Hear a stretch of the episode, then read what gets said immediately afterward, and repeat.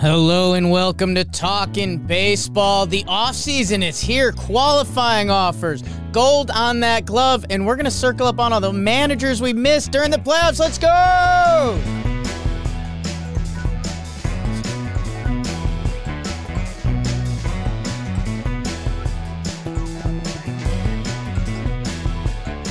Hello and welcome to Talking Baseball.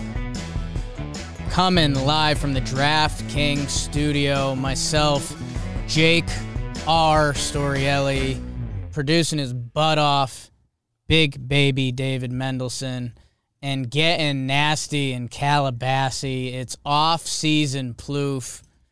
Big Daddy Trev, how you doing, buddy? Look at look at us twinning it up today, huh? You know what? Yeah. For a while, I was like, I look so much better than Jake in my beautiful red tie dye Jomboy sweatshirt that's available at our merch shop. Wow. Go ahead and check that out. But as you started talking and you got into like your your your hosting voice, I don't know, man, did something to me. Mm. Like you're looking good today. That's it. But it is. It's off season, Trev. I'm here. We're lit. Labor Pod is this is like a baby steps into Labor Pod. Qualifying offers are kind of part of that. Managerial hiring is kind of part of that. And the Gold Glove thing is going to be fun. You know I love Gold Glove, so we'll we'll talk about all this stuff, and it just feels good to be back in the booth. With Mm. BBD, Jacob, the chat. We're just missing our guy James, who I think we should just shout out right now. James, King James, gave uh, him and Katie gave birth to the heir to the throne, Yeah. John Baby O'Brien. I uh it must have been a accident or a glitch on your phone, but I do think at one point this weekend you texted me and said that you and baby James Douglas will fire me one day. I look to plant early Yeah. in that child's head that him and I will form an alliance to eventually one day fire you from this company. So that's the exciting stuff for me. Uh got back from New Orleans, little uh 3-day Yeah. festival. That's a the city lived up to the billing, man. Um part of me wishes I went there when I was a little younger. There's definitely a lot of the spots that I looked at and I was like Poppy Poppy can't throw his throw his nose in there anymore, but food is off the map. The music, just the vibes, a lot of weird, fun, nice people, which is basically my language. Uh, so had a good time down there, and then by the end of the trip, you know, started getting the qualifying offer news coming in, and it was like, it's like baseball's kind of, kind of getting hot in the streets again. I got a question for you. And, Yes. and I think you're head of HR anyway, so this is Yes. There's just baby fever in the air Yeah. with John Baby coming. You go down, you take a trip. Are we going to be expecting a, a baby Jake in nine months? Just I- seems like like I want to be. I'm pretty good at predicting things. I don't know if you know that, but Yeah. on November eighth, I just want to predict that we may see a baby in nine months. Okay. Well, Trev, it's it's funny you mentioned that. Um, Trevor's predictions are brought to you by Dugout Mugs, uh, and Black Friday has already started for them at Dugout Mugs. Use code thirty percent off uh, at dugoutmugs.com. There's almost 20,000 five star reviews. So there's a baseball fan in your life, these are the perfect gift. It's code JOMBOY, dugoutmugs.com, 30% off. I'm going for my Rays mug. I'll be drinking the Rays Kool Aid all off season like I always am. Um, their Black Friday. Oh, if you could give us the pop ploof. Oh, you just balanced it so nice on your microphone uh, with the knob shot there. But, uh, oh, daddy. Uh, dugoutmugs.com, code JOMBOY, 30% off. It is the perfect gift. Um, you have to go check them out. This is their Black Friday deal. Uh, the perfect gift. And Trev, the reason why I segued into that, I wasn't planning on it, but I do have something to show you.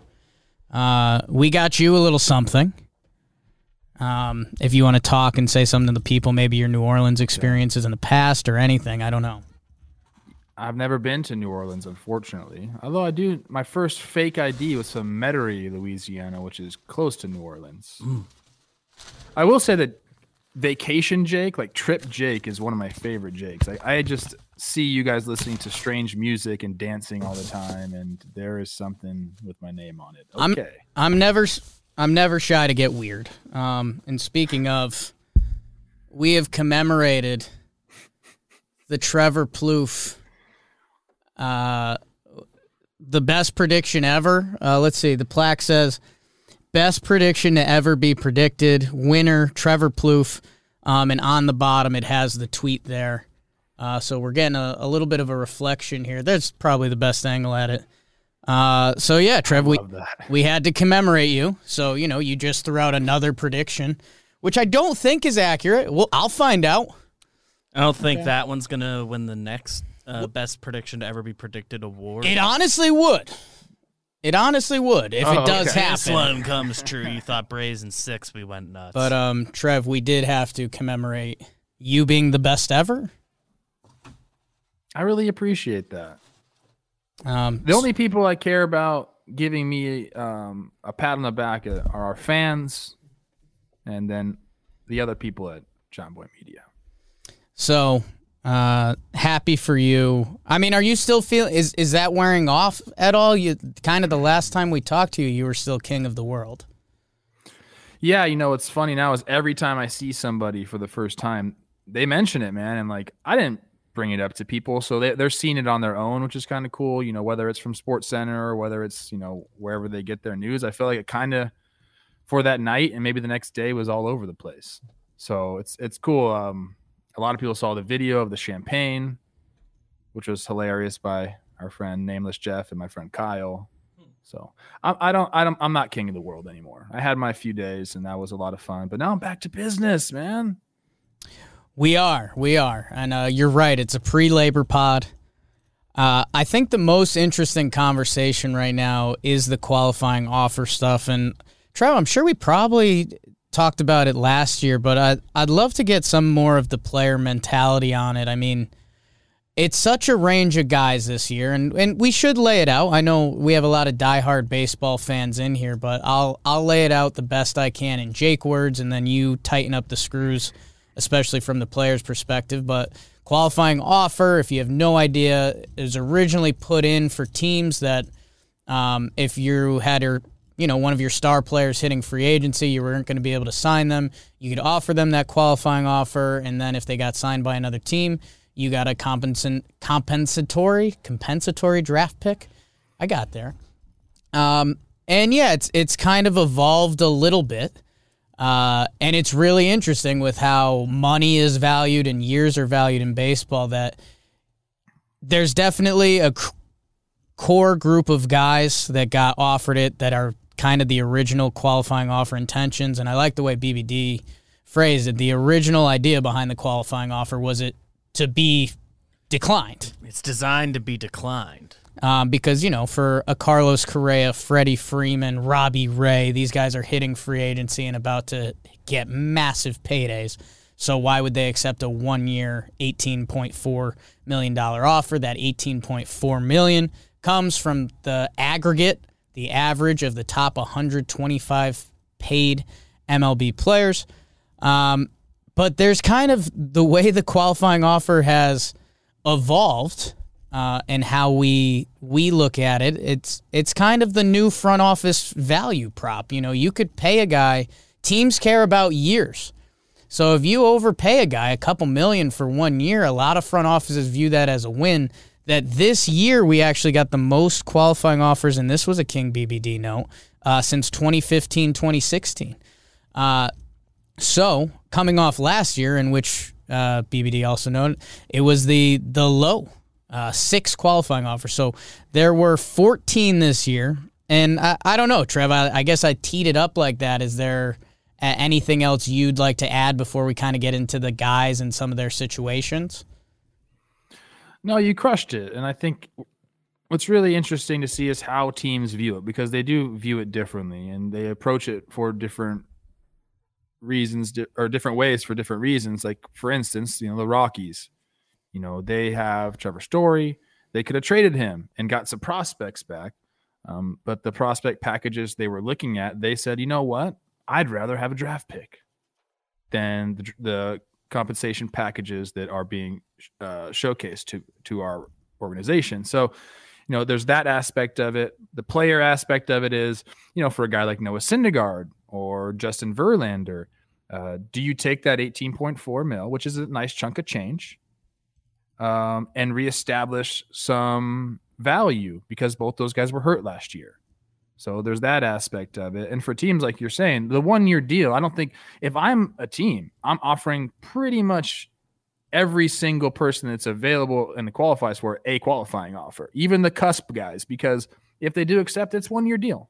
And if you're offering them that and you've placed a value on them as a player, I think that that's not a bad deal for for any side. So there's a lot of ways to approach it. There's some interesting names that got uh, qualifying offer this year. Raisel Iglesias is probably one you'd circle because he's a reliever.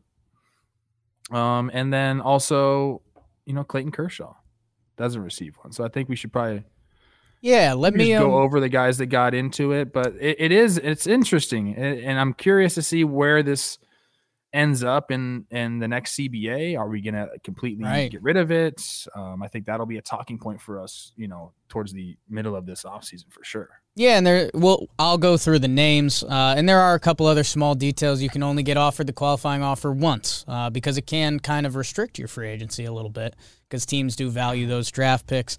Um, and you know, if you're traded mid-season, you also can't uh, be offered it. So the Anthony Rizzo's, Javier Baez, uh, Kris Bryant. Um, and yeah, so let let's do the list of guys that were offered it, and we'll make some sense of it. And, and you already mentioned Raisel. Uh, see who else jumps out for you. So guys that received the qualifying offer: Marcus Semien, Carlos Correa, Freddie Freeman. That's kind of all the same conversation. Those those guys are about to get big paydays. Castellanos turned down his uh, his option in his own contract and then gets the qualifying offer. Robbie Ray about to get a huge payday. Seager, Story. Um, and I think maybe the next tier is where things start to get a little interesting. Um, Erod got the qualifying offer. Uh, Brandon Belt, Chris Taylor, Raisel Iglesias, Michael Conforto, Noah Syndergaard, and Justin Verlander. Which I've my brain's been spinning all morning, all weekend on that. I don't really know what to think, but uh, Trev, you already mentioned Raisel. Uh, that one for me is kind of wild because when, when you mention the top 125 contracts in baseball and you get the average of them, I mean, how many of those are relievers? Is there two? Is there three? Uh, so for him, that very much seems like the Angels trying to hold on to any pitching they can, and I'm kind of happy for Raisel. It's tough to picture him turning that down. Um, so I guess outside of him, because he's kind of not the sexiest player on the list. Sorry, Angels fans. What else jumped out to you initially?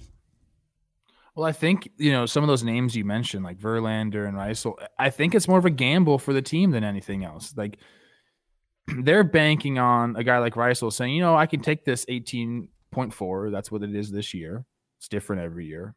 Um, I could take this for one year, or I can go say, you know, let's capitalize on a really good year and let's go get more years and more guaranteed money. And the Angels are saying, if we get this guy back, okay, we can work with that. He's a really good pitcher. But we're banking on, they're probably banking on him saying, you know, let's go get more guaranteed money, turns it down, then they get a pick. Same thing with Verlander. Verlander comes back to the Astros. Okay, great, man. Like we can ex- probably, if he's healthy, we can extract $18.4 million worth of value out of this guy, most likely. You know, if he's any, if he's any bit of what he has been. And if he doesn't take it and go somewhere else because he gets offered a three year deal, we get a draft pick. So I think a lot of times it is kind of a, a gamble that way, or because they do very much um, value draft picks and the amounts of control and like the little amounts of money they have to spend on these guys. Yeah, it's uh, I I guess where Verlander's making me spin is he's doing a workout today, so check your Twitter feed for that, and I'm sure we're gonna get some some numbers, some mile per hours, and that's gonna be interesting for his free agency. Um, for him, I think we literally just got oh really? It's Jon Morosi. Is it says- Verlander you're saying? Yeah.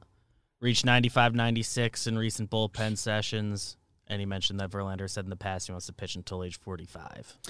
So, I mean, Corey Kluber, who was out for a couple seasons and not exactly the resume of Verlander and still not putting up the numbers on the gun, he got a 1 for 10, 1 for 11 last offseason, something like that. So, when you start to put it in the Verlander pot, now he's a couple years older, uh, but he is of that special ilk, the Clemenses, the Nolan Ryans. Like, if Verlander wants to hang out on the mound till he's 44, teams will let him do it. Uh, so if he's putting that up on the gun, I don't know. I guess I was surprised by it, but I didn't actually think about it. Like, Justin Verlander's probably going to get what a, a two for 40, two for. I don't. I have no idea. I think teams will be willing to take that chance if he continues to put up bullpen numbers like you just mentioned. I, I mentioned that to C Rose earlier today. I'm saying it's different now. You could put a TrackMan on these guys or Rapsodo right. and and really see what you got going on in these bullpen sessions, and then they could extrapolate those numbers and come up with a figure. And the scouting is just different now. It's it's they don't you don't have to see him in games necessarily to think okay like he's back so yeah, like you know, that's kind of what they're definitely thinking with a Verlander as a team's willing to take a, a two, three year chance on him. Yeah. No, I it, Boom, draft pick. When you lay it all out there, it makes a lot of sense. Or even, you know, if Houston does end up re-signing him, although there were some rumors that things got a little weird there, but um, yeah, no, when you put it all on paper, it kind of it kind of makes sense. Let's um, Trev, let's scratch off the guys that are easy to scratch off and get get to some of the fun conversation. Sim- Semien, Correa, Freeman, there's kind of no discussion there, right? Those guys are about to get massive paydays. Um, Robbie Ray just won the Cy Young, kind of hitting free agency at the perfect time. Castellanos mashed all year. Um, he's he's a guy that's a perfect example. He wants years at this point. He's he's going to well, be opted out. He opted out of what? How he opted he out of two for thirty-two, so sixteen yeah. per, I believe, is the number. You don't opt out of 16 per over two to take one for 18 and a half. Yeah. So that, that's an interesting one for me because you have that guaranteed for Castellanos. excuse me. I know he's already made good money in his career, but with the lingering CBA, it's like maybe maybe they're talking behind scenes saying we're going to get this done. I just I just think for him, you know, this is his chance to get the 5 year and get it spread out. Like it, it might not be the the 22 mil per year, but could he get, you know, five for 18 or who, who knows where the number's landing? I'm, I'm just throwing out guesses, but I've also been on a Nick Castellanos kick to the Marlins because uh, he's actually a Marlins fan. And with the DH probably coming to the NL, you know, it probably yeah. makes more sense to get a long term deal um, where he could spread out that money a little longer. Um, well, he um, knows if, if we're playing baseball, he's going to beat two years 32. Easily e- easily. So, um, so uh, let's see. The other name's Corey Seager. He's going to get a massive contract. Pretty sure Story's going to get a big old bag. Oh yeah, dude. Yeah. Uh, I guess where the line starts to get interesting, uh, Chris Taylor, not really a conversation. That guy's going to get multi-year, um, probably closer yep. to twenty than, this than is people chance think. To spread out a lot to get the most guaranteed money. The the only thing, the only thing with Seager uh, not Seager, excuse me, Taylor, is he has a draft pick right you know, assigned to him now. And like we saw with some guys like who had that, like a Mike Moustakas, you know, he got he got hurt. He turned down 18 million, ended up getting six. Right. Having to prove himself all over again. Our team's willing to to leave part with a draft pick and put out the money that he's looking for. I'm curious. That's that's that one I've kind of marked. I, I think obviously he deserves a you know three four year deal, but I'm not. I don't think like the teams do. They really really love those draft picks. Yeah, I guess I'm not too worried about Taylor. I, I think he's timing it up pretty right, and even what Kike yeah. did this year, uh, I think I when push comes to shove for that second or third round pick that a team's going to have to give up, uh, I think that that'll be worthwhile in the front office's opinion. I guess where things start to get interesting, we talked Raisel. Let's do the Mets yeah, Taylor's guys. Thirty. Taylor's thirty-one. He's thirty-one. He's timing it right, man, and he's he's he got is timing it right. he can play center, he can play third base, he can play any out. Like he's 2.7 WAR this year, 110 OPS plus, can play everywhere. It's interesting. big He- he- postseason. there's a case for there's a case for him to take that. int- I, I think that would be a shocker because then you're taking a chance on hitting it as a 32 year old, and if he has a down year, then you're doing flyers. I I don't know, but that, this is where the qualifying offer leads to good conversation. Like, I I don't know. Um, that would double his career earnings. He's eight, he made 18 million dollars up until this point. and if he has a good year, that would that would be an interesting bet on yourself. still get like a, s- a solid contract. I'm sure he, he he wouldn't be able to beat a total contract that he could get this year, but if he gets to a certain number next year, then it was worth it to, to take 18 this I year. I guess- This this is It's what a I think for him. He I'd be willing to say he's only worried about the total value now. He this is his chance. yeah, This is his chance to go get the deal. So even if he has to take a lower AAV, say he gets a 4-year or even a 3-year at 15 or a th- 3-year at 12, you're guaranteeing yourself 36 instead of 18.4. So I guess he's I mean he's going to turn it down as long as teams are willing to go to a 3-year 40, 3-year 45 or something like that with him. Yeah, I, I, in my head, he's got good juice right now. He's what every team has on their wish list: a versatile, athletic guy. Um, Yeah. I, Trev, I want to jump to Los Mets. Uh, Conforto and Syndergaard, uh, two interesting cases of things and stuff. Uh, Michael Conforto, uh, again, go check out his stat page. He's had a couple big old years. He, he's a guy that can rack up WAR. Uh, corner outfield can be tricky, and he had a down year. Um, so he gets offered 18.4. I've seen some rumors if he goes to free agency, the team's offering him over a hundred mil. Uh, Yeah. Again, that's we're in rumor mill season, so it could be true, could not be. And then Syndergaard essentially didn't pitch. Um, you know, has kind of that special arm talent that all teams are looking for. And he could kind of strom in it, come back for one year, and really build up his value. What What are your early leans on those two? I think Noah might take it and rebuild his value. Now he's not a Boras guy; he's a CAA guy. Um, when do they have to accept or this by or 10, 10 days. I think that's what we are told. Yeah, I think it's November Uh, 17th. 17th. Yeah. it's so interesting in this year where the CBA is looming. Um, I think he he's It's tough. it's tough. It's tough because he could get a payday. Obviously, he could beat a qualifying Right. offer, eighteen point four guaranteed. But what he's going to say is, I can take that this year, rebuild my value, and then go with no pick attached to me. Go with a new CBA. All everyone knows what's going to happen. Then I can really go break the bank. Whereas now, his value's probably at an all time low for himself, right? Yeah, kind So- of, right? So I mean, if you would a team offer him four years eighty or something like that right now, and and if you're Syndergaard, would you be like, screw that? I'm not a four year eighty guy. I'm a I'm a seven year you know Right. two hundred guy.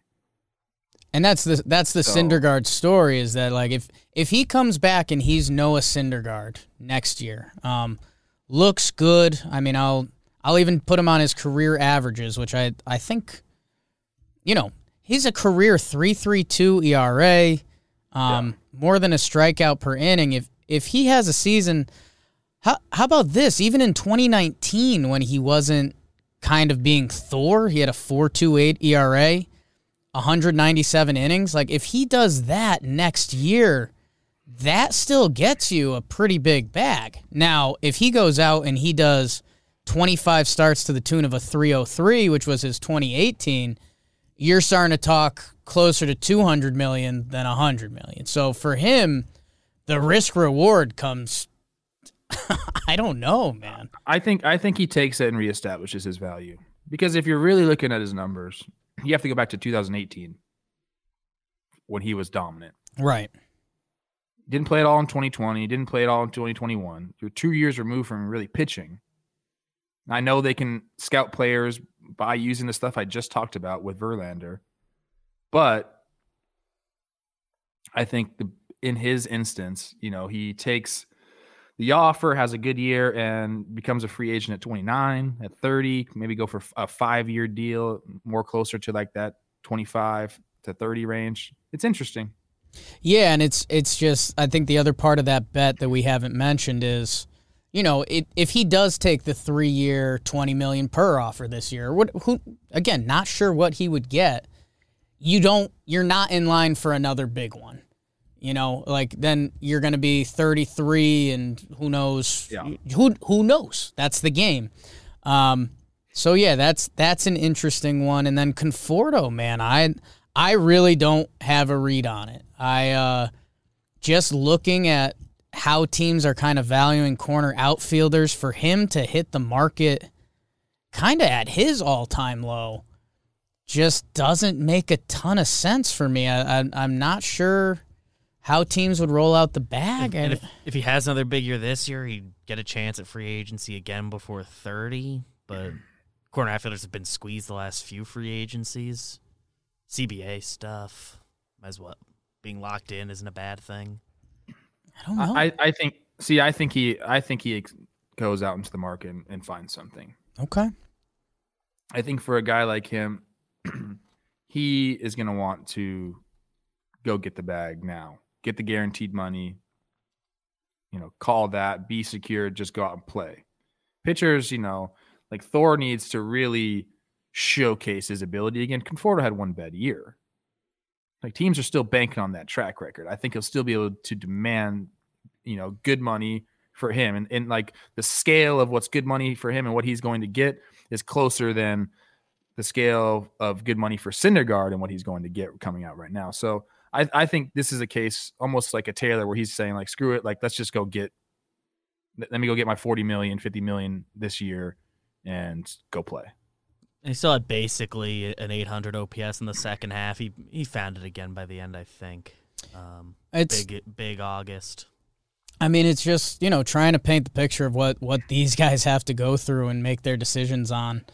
Um, because yeah, Michael Conforto from 2017 through 2020, 864 OPS guy.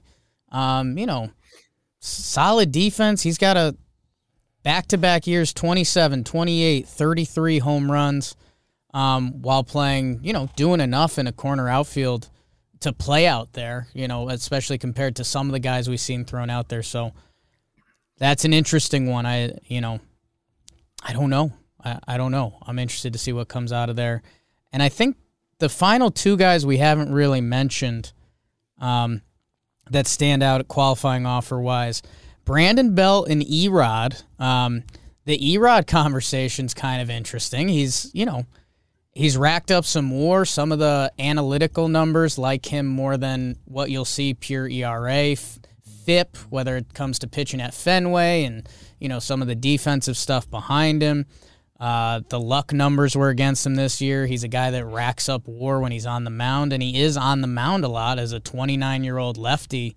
Um, you know, I think some people were surprised to see that, but this is a guy that in the open market, teams are going to be fighting for. You're, you know, you're looking at three years, probably 18 plus, or hell, maybe four. I don't know.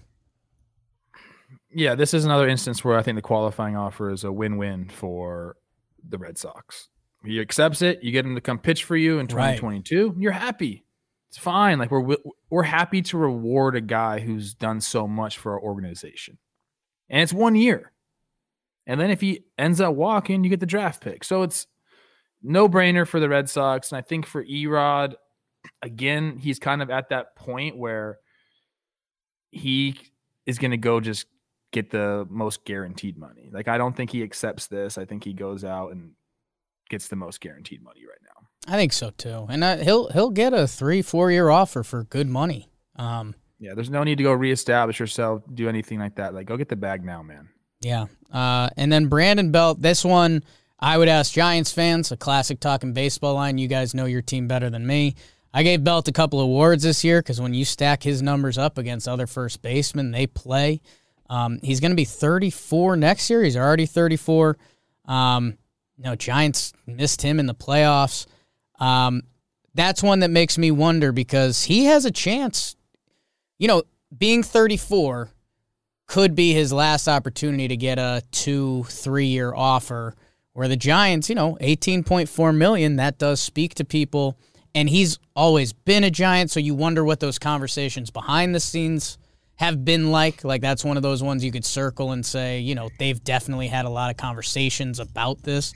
So I I had no clue where that ends up. Yeah, this one's interesting. I always like to look at how much money guys have already made in their careers because that definitely factors into Sure. the decision making. Brandon Belt's already made 87 million. Whoops. So, yeah, you want to obviously make as much money as you can. This is his last chance to grab some cash. But if you're happy in San Francisco and you want to be there again, another 18.4, you know what that gets you to? That nine figure club. Mm. So, I think he's going to weigh his happiness more than other guys would weigh their happiness. Other guys are going for that cash, dude. And Brandon Belt's already got the cash. Um, so this is a little bit more interesting. Like if he's happy in San Fran, maybe this is another thing that I think I don't know if this is allowed, but maybe in this situation there's been some talk like, "Hey, I'm going to I'm going to say no to this qualifying offer, but I'd like to be back in San Right. Francisco." No, that's you You know what I mean? a, a lot of fans like to fantasize those conversations and they don't always happen. This is the clear case of like, hey, you know, if I'm I'm gonna hit free agency and, you know, a couple teams are probably gonna offer me two two for I don't know, thirty eight, something like who knows, three for forty. If you guys match that, my math was just so bad there. Nice. I'm sure if Yeah. he and the Giants can work out giving him maybe more years of security than another team might be willing to, especially at his position. Um, The DH is big, man, for Yeah. a guy like that too. That's true. That's true. You know, if he uh that can save a guy's legs a little bit. He's he's still good defensively, but if you're talking about multiple years, you can get him a day then- every week. yeah. And Trev, I mean, speaking of, you know, I also want to talk about there's a couple guys that didn't get the offer that are a big conversation here. And we'll get into gold gloves and the managers. Uh, but we're talking about guys making a bet on themselves. And I've been making some bets at the DraftKings Sportsbook. Uh, won a little money in NOLA this weekend. Whoops. Sorry about you. Um, and what if I told you guys you could score some free bets uh, where you can bet on any NFL game this weekend at the DraftKings Sportsbook, official sports betting partner of the NFL. If you bet on $1 either team to score, you'll win $100 in free bets. So that's kind of free money, people. Uh, if Sportsbook isn't available in your state yet, DraftKings still has their huge uh, daily fantasy sports contest, monster cash prizes, uh, free shot at millions of dollars. Download the DraftKings Sportsbook app now and use promo code JOMBOY. Bet $1 on either team to score, and you win $100 in free bets if they score. You score with promo code JOMBOY this week at the DraftKings Sportsbook, an official sports betting partner of the NFL. Must be 21 or older. New Jersey, Indiana, or PA only. New customers only. Minimum $5 deposit, $1 wager required. One per customer. Restrictions apply. See DraftKings.com slash sportsbook for details. Gambling problem? Call 1-800-GAMBLER. Um, Trev, you mentioned it um, and my heart rate ticked up a little bit. I I think one of the bigger news stories from yesterday, and man, this is kind of not deep cut baseball, but it really is. My Rockies, what is you doing, baby? Um, Jon Gray doesn't get a qualifying offer. Um, and that was kind of their whole story. Jon Gray is one of the rare pitchers that actually likes being a Colorado Rocky. They didn't trade him at the deadline, and their whole the whole story that came out was, well, you know, Jon Gray, even if he accepts the one year, eighteen point four mil qualifying offer, that maybe is a little over his annual, you get to keep a pitcher in Colorado. Um, they don't extend the offer to him, and that leaves him with a group of four pitchers that were kind of the story yesterday. Carlos Rodon, who had a monster year for the White Sox, has some injury history, etc. Um, uh, our guy Clayton Kershaw, the legend, uh, he doesn't get the one year eighteen point four. And again, think think about that with all that conversation of years and value and, and what that means. Um, and the other pitcher, Anthony DeSclafani, I think you know some of that ties into what they did with Gausman last year, and they extended the qualifying offer. He accepted that, um, but that didn't happen. So uh, of that kind of group of four, uh, is Gray the story? Is do you think Kershaw is up in the air? Or do we think you know he's so linked to that organization they'll figure it out, or or what do you see there? I don't want to spend too much on Gray just because it's the Rockies and clearly and clearly they're just shedding all money. I mean, that's what they want to do. We can talk about how they probably should have traded him.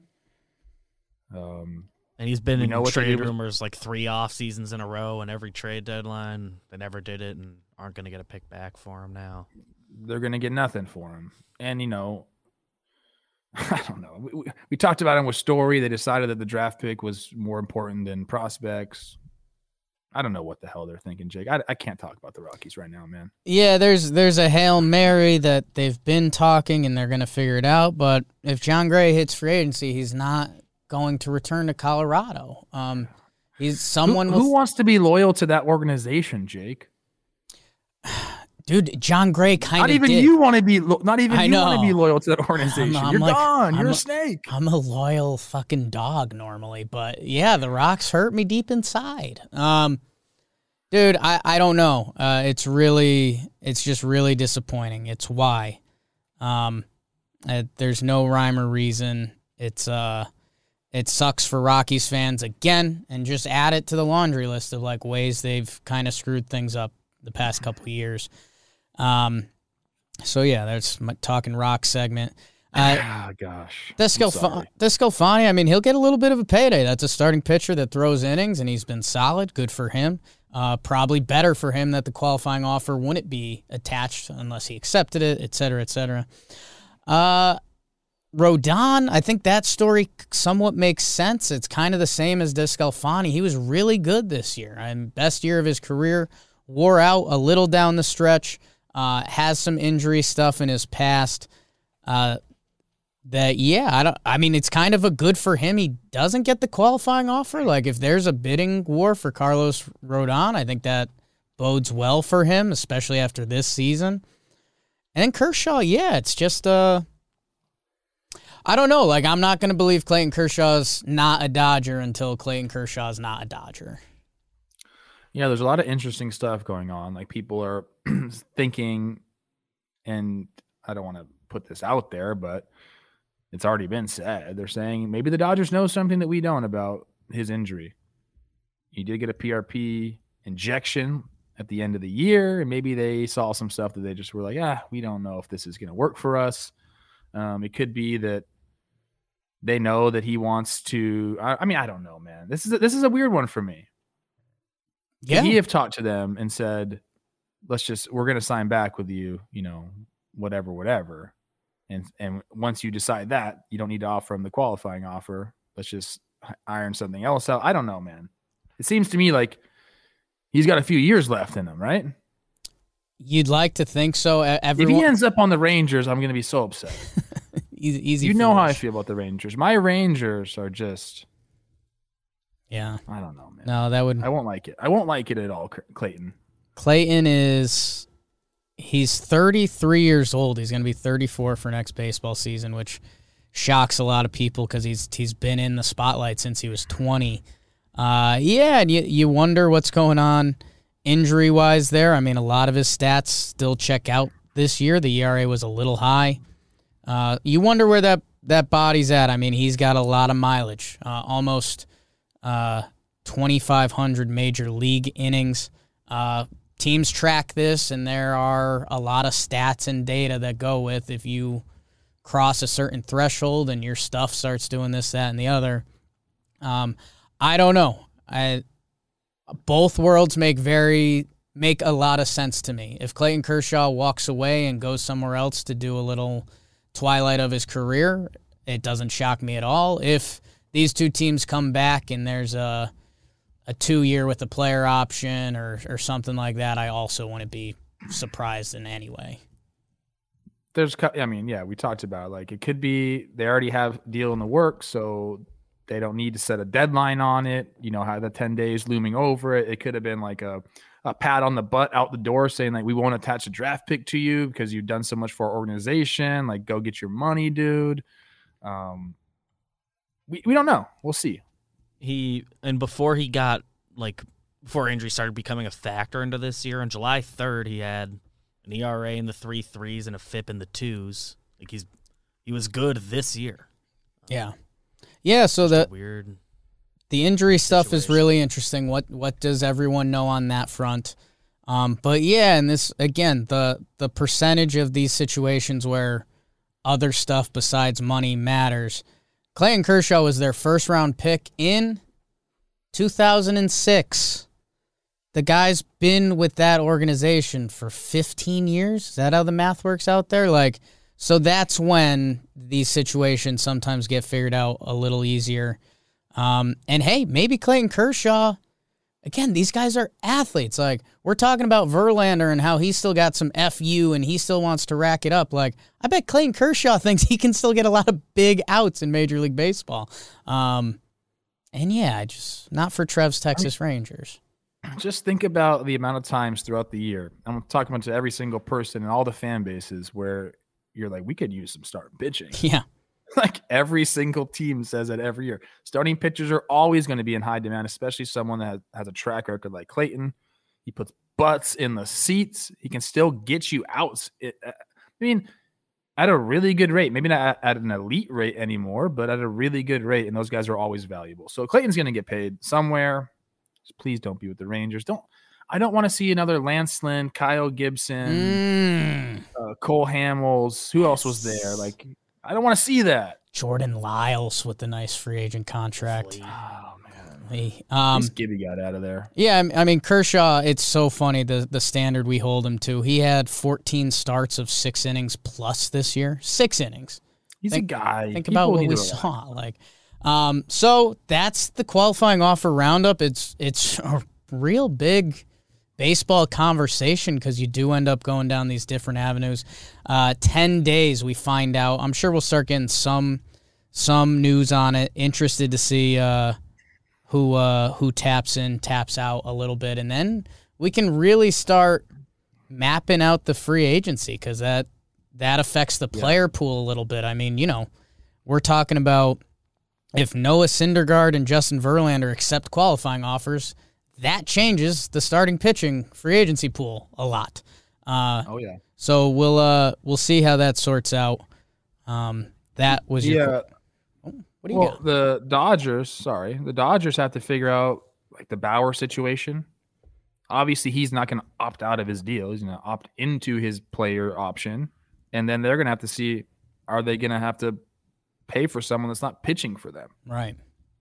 And Right. There's a chance he gets suspended. Uh, more than likely, he's going to get suspended for a certain amount of time. You, they won't have to pay that salary, but that's without getting too far into it. That's a big thing for the Dodgers and the payroll and what they can go into free agency ready to spend. I mean, Friedman himself said it. Like we we got to see where we're at on that situation before we can fully determine how aggressive we're going to be in the free agent market. So Right. that's just another labor pod discussion. Um, Ooh. mm, if, mm, if you're the Angels, uh, if Raisel accepts that, does that change their pursuit of Robbie Ray and how many hundreds of millions they give him? Well, then it becomes Syndergaard. Yeah. Yeah. and then they go after Trevor Story, So Trevor Story to the the five hundred Angels. million dollar deal. confirmed. Him and Rendon. Whoo, I'd watch. Um, Trev, let's do the Gold Glove stuff. Uh, kind of, kind of quickly because we we talk about it on here. It's the award. I don't want to say it's been diluted a little bit, but you know some of the factors between defensive analytics and who's voting. That you know we don't always get the best of the best. It shouldn't be your all your all knowing deciding award. Uh, the other side of that, that I do think is fine, is your gold glove catcher in the National League this year is Jacob Stallings, 34 years old, uh, kind of journeyman a little bit, gets a chance to play with Pittsburgh, and he's going to have a catching gold glove forever. Forever, which is really cool. The other big storyline in the National League is uh, the Cardinals walk away with five gold gloves. Is that right? Um, Goldschmidt, Edman, Arenado, Arenado, O'Neill, and O'Neill, and Bader. Bader. Yadi uh, gets squeezed. Yeah, so they're pretty close to six. Um, I don't know, Trev. When when the Gold Gloves come out, what's what's your reaction? I think it's cool. I love it for anybody that receives a gold glove. Like you said, you get to wear the gold on your uh, on your wrist for the rest of your career. It's an amazing award, I think, and you can debate about the validity of it all you want. Apparently, this year the AL, the Fielding Bible Awards, which are you know analytically what people look to for defensive metrics, they all lined up with the AL picks uh, that Rawlings gave out. So that's interesting. Hmm. And there was a few discrepancies in the NL, but I think it's cool. I mean, Yuli winning a Gold Glove, I think is pretty cool. Um, there was I read an article about him, and he was a shortstop for the Cuban national team, and there were a few guys that went to those Olympic Games. I think it was like 2004 or something like that, something ridiculous like that. And um, there was some travel restraints. There was only a few guys there scouting him. Um, but now he's a Gold Glove first baseman. I think that's pretty cool. Chapman wins another one. I thought Arenado winning nine already, nine straight is crazy. Yeah. Like that's rarefied air. I think Ichiro won ten in a row. That's the most to start a, career. Uh, you're you're like you're up there with the greats. Like who has the most Gold Gloves? Like Willie Mays or something like that. I think we looked this up the other day. Oh, I'm I'm, googling it. Now I'm blanking on it. Isn't Maddux up there? Maddux has a ton. Oh yeah, that's true. That, that doesn't. Yeah. Maddux Okay, has 18. it counts. Maddux has 18. Brooks Robinson's up there all Pudge time. has 13 as a catcher. But uh no, I I always kind of try to tell people there's this so going back to my rocks finally. There's kind of this rocky stigma like, you know, we just don't think guys are as good as they are and DJ LeMahieu kind of bucked that his first 2 years in New York and there's all sorts of analytics and numbers on it now. Nolan Arenado's all time. Like if he walked away now, he's still like kind of an all-time third baseman and he's he's still got juice, man. He's still got a lot of juice. So uh, appreciate Nolan Arenado. Um, and yeah, I know. Think about, think about Arenado. I mean, I mean, know we talk about this. The high school thing is, you know, oversaturated between the Harvard Westlake guys and Mm. Chapman and Arenado. But just think about having two major league Gold Glovers at third base on your high school team, dude. A lot of lot of Jake, that. lot of Jake Storiale's having bad days. Got robbed again. This guy, he's pretty good. Oh yeah, he's a nine-time Gold Glove winner, and oh, the guy that's playing behind him is probably better than him, and will surpass it at some point. it was basically by him. Um, Correa, he gets the AL Gold Glove. When you start talking about his bag, man, I know. It's know nice to have that. doesn't hurt. Beats out our guy J.P. Crawford. Robbed. Um, Robbed. Yeah, I don't know. And hey, every team defends their guy uh, to the grave, and that's obvious because you watch them play 160 times a year, um, and the other person watches their team play 160 times a year. Michael A. Taylor beats out Kiermaier, so I mean, like, watch out, like Michael A. Taylor. I like that they're. It seems. I know we just talked about Nolan getting it every single year for the past nine years, but it seems to me like now it's more open. It's it's a year by year thing. You go out and have a ball in a year, you could win it. Whereas before, it almost felt like you had the guys and they would just kind of win, and there was those guys. Right. I With felt like there was a long time where you had to like uh, unseat the the guy. Yeah. J- Jacob Stallings and Molina. I mean, you know, that's uh, Exactly. they clearly were measuring other things than their careers there. Sean Murphy gets it in the AL. Our guy Max Fried, he might start racking him up. He might start Mhm. racking him up. Uh, watch out for him. Spoiler alert! I talked to old Max. Uh oh. He wants to come on, Okay. so we're gonna have to figure that out. Maybe Wednesday, pop in for a little bit. We'll see. He's flying. He's flying back to LA. We're gonna have a talk. Okay. Um, Harry Bader, Benintendi, Tyler O'Neill. Uh, the funny one in Yankee land, Joey Gallo gets the right field gold glove. Yankee fans will fight to the death about how good Aaron Judge is as a right fielder. Gallo came over and was playing left. Um, so, yeah, it's, again, the system ain't perfect. Um, Joey Gallo is also the Silver Slugger nominee at DH. So There's baseball's still figuring out the moving parts a little bit. you've been talking a lot about multiple things can be true. The award's not perfect, but it, it's still like cool for the dudes that win. Yeah. Matt Olson, robbed, always date my daughter.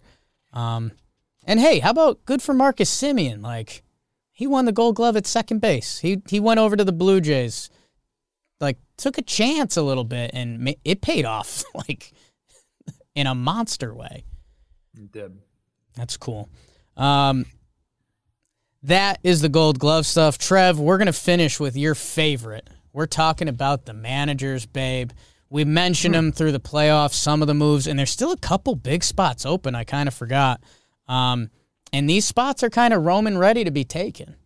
Um, you know, whether you're looking at the Mets job, I'm in the city. I don't know. I get boners sometimes.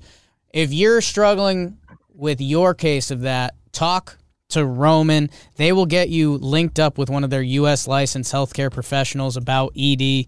And if you're eligible, they'll get you $15 off your first month of treatment. Uh, GetRoman.com slash talking. GetRoman.com slash talking. Hey, Jake. Yes. You know who confirmed was Roman ready at least one time in his life? James O'Brien. James.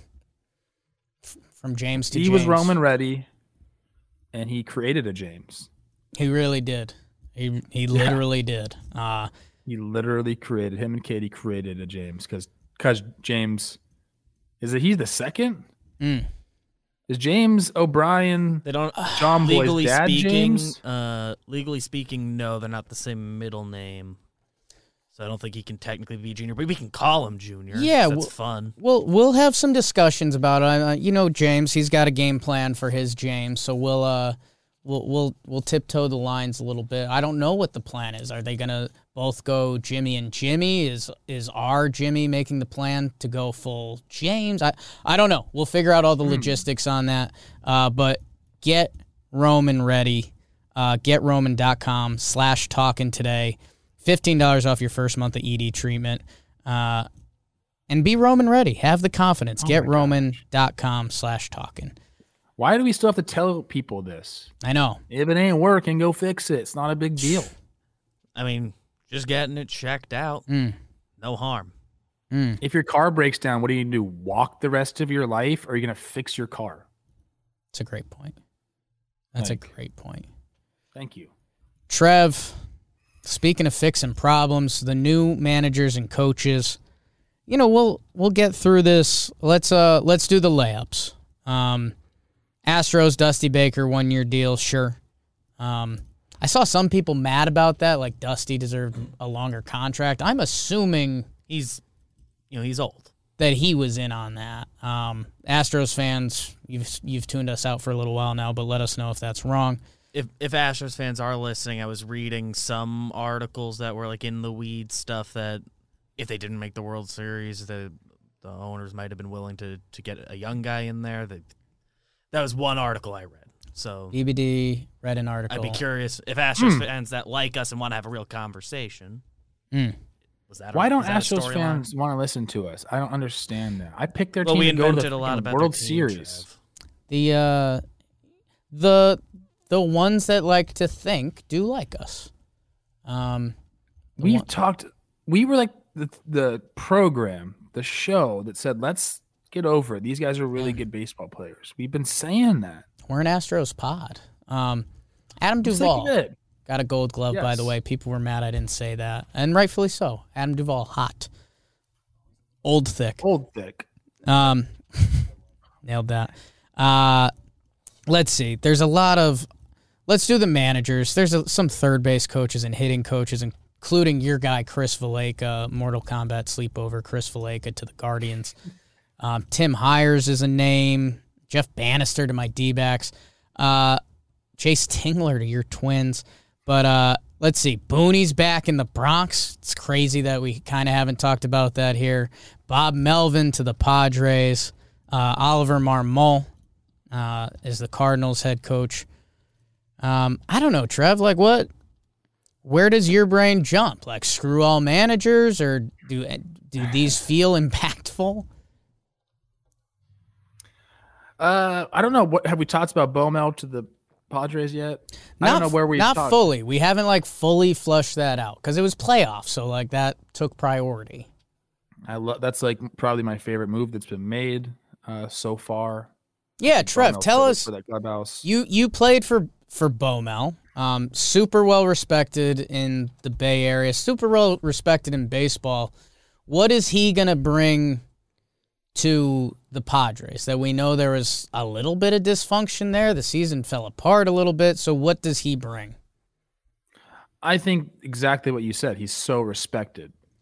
So he goes into that clubhouse to a bunch of sharks, bro. That ain't an easy clubhouse to walk into.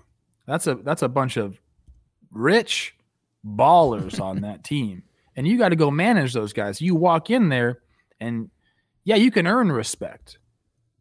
But not Bob Melvin. He doesn't have to earn respect. He's respected. He walks in there immediately he's respected. And then he and then he'll earn even more respect because he is a good communicator. And that's basically when you have a team full of guys like that, a veteran team, that's all they ask.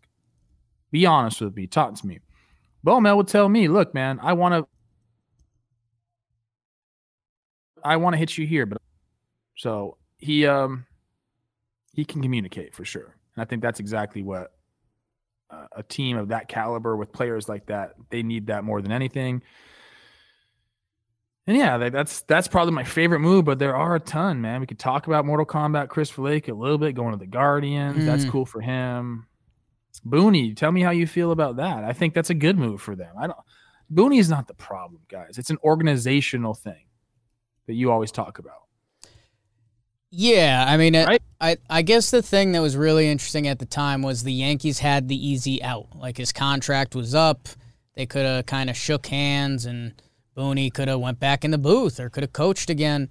Um, you know, he credit to Boone, like he still very much wants to coach the New York Yankees, which is a damn grind. Like that that dude could have a job at ESPN. He did. Um, but he wants to coach the Yankees. They brought him back, and you're right. Like there's only been there was two or three times this year that you could point at Aaron Boone and say like, why wasn't the infield in, or why'd you go to that reliever?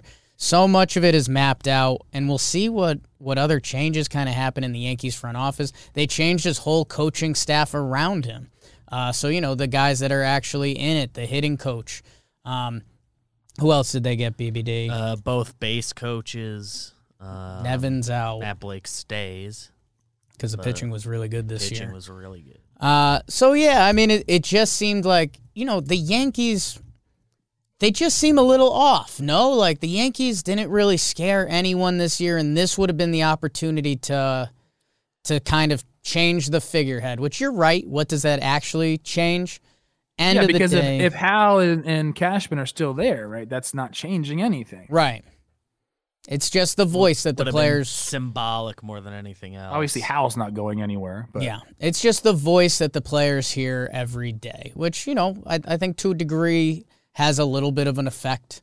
Um, but the players like Booney. And when Um, when they when they got rid of Girardi, they said just like, hey, sometimes it's just like time. Voices around sailing. I mean, Boone hasn't been there as long as Girardi was, and every indication is they like him. So it's not an exact thing, but So I, I talked to Dozier about this. mm, And you know, Dozier's got his name out there for some jobs. Rumor mill. Interesting. We were talking about it, and I was like, you know, Yanks, uh, a lot of people in New York want Booney out of there. And he goes, Who? And I started to think, who does want him out of there? And I'm like, oh, like the fans and people. And then I'm like, then I started to think, you know, you're right. Like players like Booney a lot. Like, and that's kind of like a big deal. It's not like I get like the fans, they have a voice and they can voice their frustration, but like we're not, and I'm counting myself as a fan now, we're not in the clubhouse. Like, we don't know the dynamic all the time. We see things from a different perspective, maybe a further perspective. So when he said that, he's like, yeah, everyone loves him in New York. I was like, you know, you're right. Like, I get fans are frustrated, and sometimes that voice gets really loud, especially in New York. That voice can be very loud, and sometimes it does cause uh, teams to make decisions. But I think I think they're fine with with Boone and, and what he does, and they are going to have to adjust some things organizationally. And I think you put out a tweet about um, guy a team with a lot of guys that played a lot of games, right? Didn't you put that out there? Tweet with a lot. Of, oh, I was talking about the Braves. Yeah, the Braves infield this year. They played like almost all every game, 155 and up. Spring training through the playoffs, which again, you have to be healthy, but they rolled them out there every day, which kind of every baseball team throughout time. I was going through the history of you know, guys playing pretty much every day. And yeah, you kind of need that core that is out there. Um, you know, what the Braves' whole infield did this year was very special, kind of like an all time infield. So you can't compare it to that. But you've said it. You, you, you know, we, Jimmy and I leaned on you. The Yankees don't believe in consistency, which I, I think baseball is showing. Like, you should. I know as a player, you want to be out there every day, especially, you know, there are times, and this is something that they probably should talk about is they need to have those guys who they are deeming old enough to get days off to keep their bodies fresh. They need to rely on those guys to communicate and say, I need a day. And if they're, and if you go to them and say, Hey, Judgy, I'm thinking about giving you a day on Friday. And Judge is like, fuck no, don't give him a day on Friday. Right. Like Judge should come to you and say, "Hey, man, feeling a little, feeling a little bit down. You know, I'm feeling a little bit sluggish. Like, give me a day. Like, y- there needs to be that form of communication because how? I mean, you can't have set off days because that might not coincide of when when you need an off day. And I and I really don't like the off day headed into an off day, two off day thing. I don't like that. Yeah, they. uh And that's that's something that they seem to really like to do they have rest philosophies that aren't necessarily proven. And I know there's a lot of ways to measure stuff, but you know, Trev, you mentioned that conversation that needs to happen. Like, you know, we we've got some Yankees connection. It, it seems like that the communication in the organization isn't. I, will say it's not elite. Um, if you if you measured organization over organization, I don't think the Yankees would land at a high level, and it's probably kind of like you said with Bomel walking into San Diego, like a lot of these guys are who they are. You know, a lot of established dudes. Um, I don't want to say don't have to take orders, but they're their own man. Which, again, I, would say the example if you're outside of Yankees world, Giancarlo Stanton. He didn't play left field or the outfield this year until when? BBD August. I think July 30th was his first game in the outfield in two two and a half years. And so, years. what were those conversations? Because my best guess, Giancarlo Stanton's a world class athlete. My guess is he was willing to play the outfield, and the Yankees were so scared of him getting hurt that they didn't want to do that for two thirds of the season. So I don't know. Uh, I don't know. I'm. I'm. It's going to be interesting to track next season to see if if they change some of those philosophies. But either way, those philosophies don't come from Aaron Boone. Because you're right, Trev. There's two groups you should care about if you're the manager. It's the front office and ownership who really like Aaron Boone, and it's the players who really like Aaron Boone. And the players probably brings it back to St. Louis, where you know the bench coach Oli Marmol gets promoted to manager. That it seems like the players wanted him and not Shildt, and that's what they got. Yeah, I mean, I don't really have too much inside info there. I texted Flaherty about Marmol, and he said, "Love him." So obviously that side of there is true. You know, I don't have anybody telling me that Shildt wasn't wanted there. I think that was maybe more of a front office tiff between those two people, Shildt in the front office. Uh, going back to like the the players and like the leadership thing, I just want to make one more point. Molitor, when he came over and was our coach with the Twins, he had like a, a leadership council, if you will like six or seven guys, five or six guys, I forget what it was, veteran dudes who he trusted to, you know, to make good decisions. He'd bring us in and talk to us about all sorts of things, whether it be the family trip, whether it be rest days, whether it be, you know, you know, what game of the doubleheader, uh, what we should do in that regard. Like he he he ran a lot of decisions by us. And I think that was really cool. That's what you want as a player. Like, let me feel like I'm a part of this. Like, I paid my dues. I, I'm a, you're a professional, especially when you're a big leaguer for some time. Like you understand your body better than anybody. You understand the grind better than anybody. Like you can't just go analytical. Like you got to run it by the players. Like in any other industry, like think about that. Like you're going over the people actually doing the thing and making decisions for them. Like you probably should have some line of contact in a communication line with the people that are doing it, right? Yeah. You think that's makes sense. It doesn't happen all the time.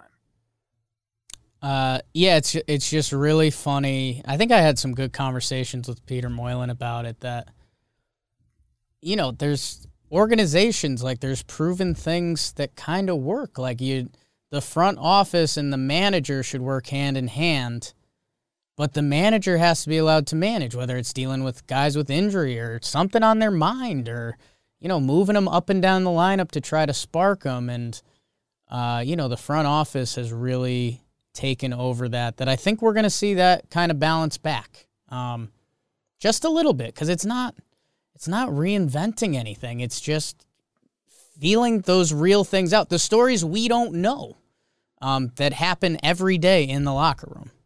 Yeah, if if put it this way, if you're a Bregman, okay, and you're hitting in a three hole and you know you're struggling, and then one day you just show up and you're hitting in the seventh hole, that's not a good feeling. Now, same scenario, you're hitting in the three hole. Dusty walks up to you after the game and says, Hey, man, this is what we're thinking. Tell me what you think about it. Take some pressure off you. We're going to put you down the seven hole. We're going to get some guys in in that three hole that are feeling really good, and we're going to get you going.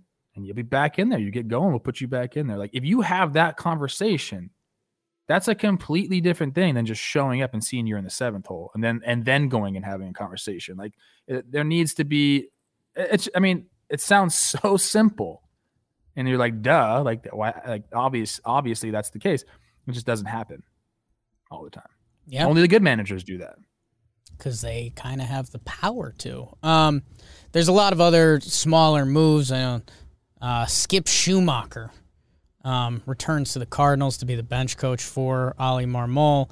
Um, and a lot of your coaches have a lot of moves. I mean, I'm seeing the Twins, David Popkins, Dodgers minor league hitting coach, um, Phillies farm director. I mean, there's there's a lot moving here, guys. That uh, I guess uh, tell us what you think is truly impactful because uh, a lot of coaches moving around. Can't possibly say everything. And the uh, the two positions open, Trev, the Oakland A's and the New York Mets.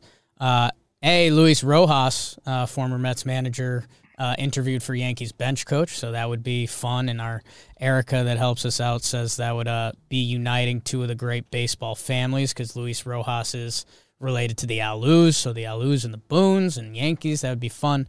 Um, I don't know. I mean, Mets, A's. You, uh, do you have any leans? Do you care? Should we be hyping Daddy Dozier? the Mets is fascinating to me. Seems like they haven't been able to get a lot of traction on their GM search. From all I'm reading, there's a lot of guys getting either denied permission to go speak to them by their team or just saying, nah, we're we're withdrawing our name from that. So that's that's an interesting one to me because that's a how do you put it? I don't want to like be too mean to them. That's a it's a circus a little bit over Little there bit. right now, which is very Mets. Which wow, how did the Mets find themselves in that position so often? I don't understand. Some, But um, some say it's as Metsy as it gets. yeah, that one's funny. That'll be interesting to see who gets that job because it's to me, I have no lean there whatsoever. The A's job, on the other hand, I don't know, man. If they, I feel like if they make a play to go get Ron Washington, they can get Ron Washington. He's had a lot of success with you know being there, helping guys out. He's got the respect of a lot of people in baseball. He's done it before. He's led teams to the World Series before. Seems like a pretty good fit. For, for me, it's just tough to picture. Uh, and, you know, I see Oswald in the chat. A's are going to choose between Ryan Christenson or Mark Kotsay without a doubt. We'll see. Um, could be a doubt. If I'm Ron Washington, I, I, love Mark Kotsay. That's a Mark Kotsay is a good. He's been there for a long time, so Yeah. it makes a lot of sense. and that's the thing. Like they're going into rebuild mode. Like I don't, I don't Yeah. think Ron Washington wants to take four years to get back. Like he's, he's been good enough that he deserves the right opportunity. So I'm really interested to see with that. Um, yeah, I mean, we got, Kotsay's great, by the way. If Kotsay, if they give Kotsay the job, which obviously he wants it because he's been, you know, a bench coach and a third base coach or whatever for them for a while, uh, he'd be really, really good. okay. I like that. People really, really like him in Oakland. The uh, well, I've got two things for you now. A, uh, we also missed this. Buster Posey retired. We haven't talked about that. No man, I guess you're right. Yeah, of it's course been we haven't. It's been a long time. Uh, so yeah, big catch up episode. Uh, Buster Posey announces he's retiring. By the way, Chris Rose rotation today. Gabe Kapler, um, always all time. Uh, we love Gabe. Buster steps away. I, I guess people inside the organization knew there was a chance for this. From the outside world, it was kind of shocking because he was so good this year. How's your 889 OPS from the catcher spot? Uh, MVP in the bag, three time World Series, uh, seven time All Star, four time Silver Slugger. Um, so, yeah, Trev, I don't know if you want to do an ode to Buster or were you in shock or I don't know. I'm kind of in shock because I wasn't privy to the information that he was thinking about this for a while. Um, but you know, Hall of Fame career. What is what else is there to be said? The guy's accomplished everything you can accomplish in the game, literally everything. So you turn down 22 million dollars. That means you're pretty much set. Mentally, it seems like he was mentally and physically. I think he was kind of just done. And I've I talked about this a little bit with C Rose this morning you know, you talk to these guys. I mean, in my experience, it, it was Thome, it was Mauer, it was Willingham, Torii Hunter. I saw these guys at the end of their careers, and it's all said the exact same thing to me. It's just too much to get ready to play. They love playing, but like having to, you know, work on your body for two hours to just go practice it, it's daunting over a 162 and it's over eight months of the year and like it's every single day you have to put that in. It's for a lot of these guys it just becomes not worth it. I could be i have to show up to the field even earlier you know i have to stay at the field later because i'm fixing my body after the game. They're missing a lot of their kids lives at this point. When you get to that 35 year old 33 37 whatever year old age like your kids are doing stuff if you have kids most Yeah. likely. So like you're starting to weigh like, is it what's more important to me? The guy's made a zillion dollars in his career. He's accomplished everything. I think now seems to me like listening to him talk, like he was just not willing to trade being home with the family uh, for being at the field rehabbing every single day for two hours. So And man, I mean, just part of the Giants organization. Again, like Gabe Kapler talked about it with with Rosie, and it's obviously very close to the situation. Um, I'll tell you what, I don't think Bo- Posey is this type of guy, but man, if the Giants were in it next year and they needed a little help behind the dish midway, like sign me up for a little Roger Clemens, Buster Posey action. Um, that would be cool. I think it'd be fun. Uh, that being said, they do have Joey Bart in the wings, which he's he's supposed to be kind of a dude. I assume he's he's supposed to be the guy starting next year, right? Yeah, so we'll we'll see if they've passed the torch fully. Um, and yeah, good good for Buster Posey, man. Uh, you're right, turning down turning down that kind of quiche. man, A that lot, man. that means you don't want to play. Like, it also means you've made a lot already Yeah. in your career. yeah, that's true. If you're turning down 22 mil, I mean, what's what's let's guess. Let's not even look. Oh, okay. I don't even know. I don't even know the contracts he signed. I, I don't. In my head, I have no clue. But I'm just going on like the kind of player he is. Like a buck sixty. He broke it in tell you, he got- 2009? He got, it, at least one big deal. I think he's over 200. He could be. I I, want to say he's like. I want to say he's like 220 or something. Like I get nervous with the catchers. I don't know. I'm going Uh, 220. I think with walking away from 22, it looks like buck 50. Oh wait, oh, not even close, huh? It feels wrong from the other contract. Oh, It's a weird website. Let Eh, me look. the full contract, that a big contract he got was an eight for 159. So if he's walking away from the last year of it, I guess Okay. it does add up then. Maybe 168, 168 is what he made. or is that what he walked away? Yeah, I mean, Is that what he would have made if he stayed, or I don't know. Same neighborhood. hey man, I uh, any athlete that can kind of walk away on top, I I give them a ton of credit. He uh, he balled out this year, and yeah, like I, what catchers But go It says through. it was a team option, or is it a mutual? Because it says on Baseball Reference a team option, but I've been hearing that he turned it down. So maybe the team told him they'd pick it up. Maybe he was just retiring, and that's him turning it down. I don't know. It it looks like it was a club option. Uh, pretty pretty not bad. Uh, congrats So to one, Buster yeah, Posey. 170 mil. We'll uh, we'll we'll see if we end up talking about him. Do you th- is he a booth guy? Do you know, kn- really know him at all, or what's he about? C Rose said that he didn't never even came on intentional talk, just not like that kind of guy. This is Ball what I player. envision for. Yeah, this is what I en- envision for old Buster. Okay. He'll be a special assistant to the GM. Mm, Um, he'll have this statue. He'll get inducted into the Giants Hall of Fame. He'll get his freaking yellow jacket going to Cooperstown. And then, you know, he'll it's, he'll just get to do whatever he wants, man. Guys like that, with the pedigree like that, that have stayed with an organization that long, could just be an ambassador. right. So, and if he ends up moving back to, I think he's from Georgia, maybe he signs on with the Braves, Whoa. becomes an ambassador for their team. You've seen guys do that. Giants fans were just happy. We talked about Buster. Um, yeah, and the other the other thing that does tie into this, Buster Posey was involved in BodyArmor, so he might have got a a couple extra doll hairs. Through No. that. Yeah. That just sold for four hundred uh, million dollars or something. Five point six bill. Billion, I mean. Yeah. Um. So yeah, Oh my god. So- Good for yeah. that's uh, He already didn't need money.